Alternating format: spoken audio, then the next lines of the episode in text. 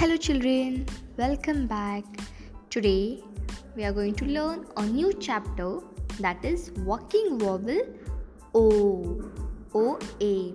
So, previously we had done walking vowel AI, walking vowel double E, walking vowel IE, and today we are going to do walking vowel OA. But the sound for OA is O. How it is O? Because when two vowels are walking, the first one does talking and says its name, and the second one is silent. So O and A they are both vowels.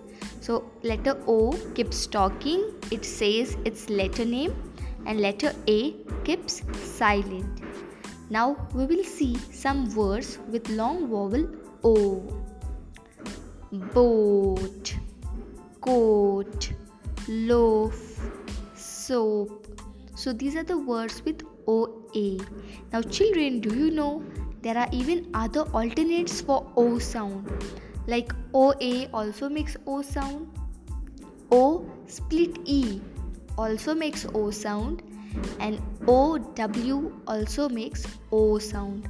For example, B O W, bow. Right? So OW, OE, and OA are the alternates for the long vowel O. Now we'll just read few words with O sound like goat, rope, toast, cone, hope, throat, elbow, row, roast, snow, yellow, and come.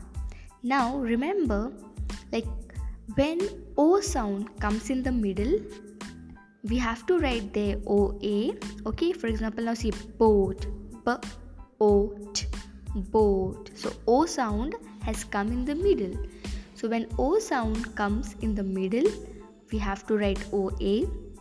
And when O sound comes at the end, like snow, elbow, row, so when O sound comes at the end of the word, we write there O W. Okay, thank you, children.